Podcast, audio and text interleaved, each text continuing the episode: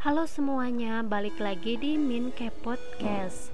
Nah, di episode pertama aku ceritain kan bagaimana aku ngefans sama JKT48. Nah, di, di episode kali ini aku mau cerita nih bagaimana akun kepoin OC JKT48 terbentuk. Nah, setelah tahun 2014 itu aku kepo tentang JKT48, muncullah series series Kepoin OC yang dibuat sama Kalidia dan Kayona. Karena pada saat itu pun generasi 2 baru ada dan tim K3 juga baru terbentuk. Literally, aku ikutin ser series Kepoin OC dari awal episode 00. Dulu itu nggak ada yang namanya channel JKT48 TV dan juga membernya nggak ada yang buka channel pribadi Sosial media pun yang member punya hanya Twitter dan Google Plus atau G Plus. Jadi member yang buka channel YouTube pribadi yang pertama yaitu ya Kayona dan Kalidia. Setiap dua minggu sekali, Kayona dan Kalidia upload video. Kadang di channelnya Kalidia, kadang juga gantian di channelnya Kayona. Nah, nggak berapa lama setelah itu, di episode challenge di Dufan, baru diupload di channel YouTube pertamanya JKT48 official JKT48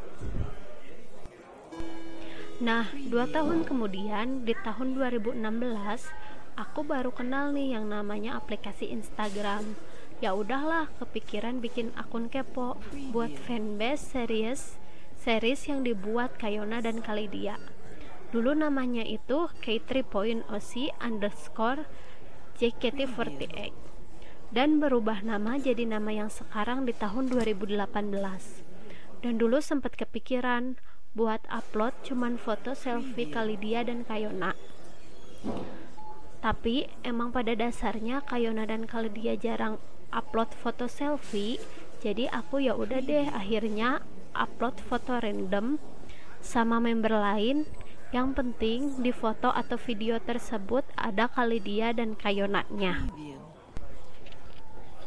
dulu aku nggak mikirin namanya followers.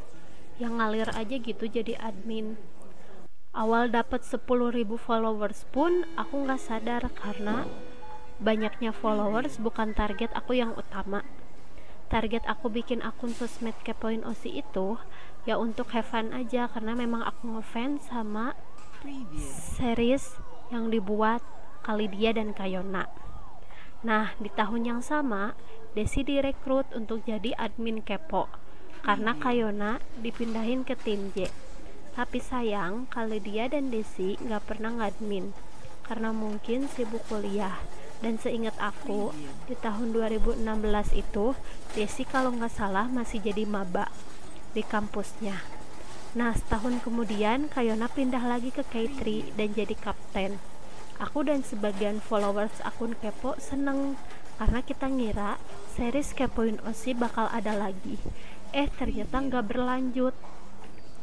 Dan sampai di mana kali dia memutuskan untuk grad dari JKT48 dan menyudahi series Kepoin OC dengan membuat last episode di situ aku sedih karena benar-benar punya banyak cerita selama aku ngikutin series Kepoin OC.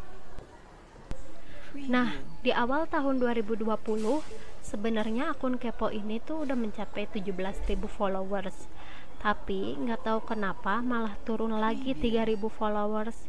Tapi ya udahlah, aku nggak ambil pusing dan nggak mikirin. Nah, di tahun 2020 pun Desi ikut nyusul Kalidia dan Kayona untuk grade mungkin yang ngikutin postingan aku di IG story tahu kalau aku tuh nangis sesenggukan tahu Desi Great mungkin sekarang bisa dilihat di akun TikToknya Kepoin Osi. Karena kenapa aku nangis? Karena banyak karena akun kepo itu banyak sejarah buat aku. Karena akun kepo yang buat aku kenal kalian. Buat aku banyak temen entah itu yang pernah ketemu atau cuman sekadar sosmed karena juga banyak memori gimana aku memulai untuk membuat akun ini sampai sekarang. Mungkin kalian ngerasa aku udah jarang post untuk sekarang-sekarang karena emang kesedihannya masih ngebekas buat aku.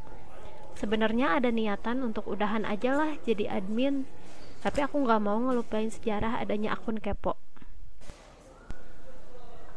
Oke cukup sekian ya podcast kali ini yang ada sisipan curhatan aku semoga suka dan untuk next next podcast aku bakal cerita event apa aja sih yang pernah aku datengin dan tanggapan aku tentang fans far dan fans near oke okay?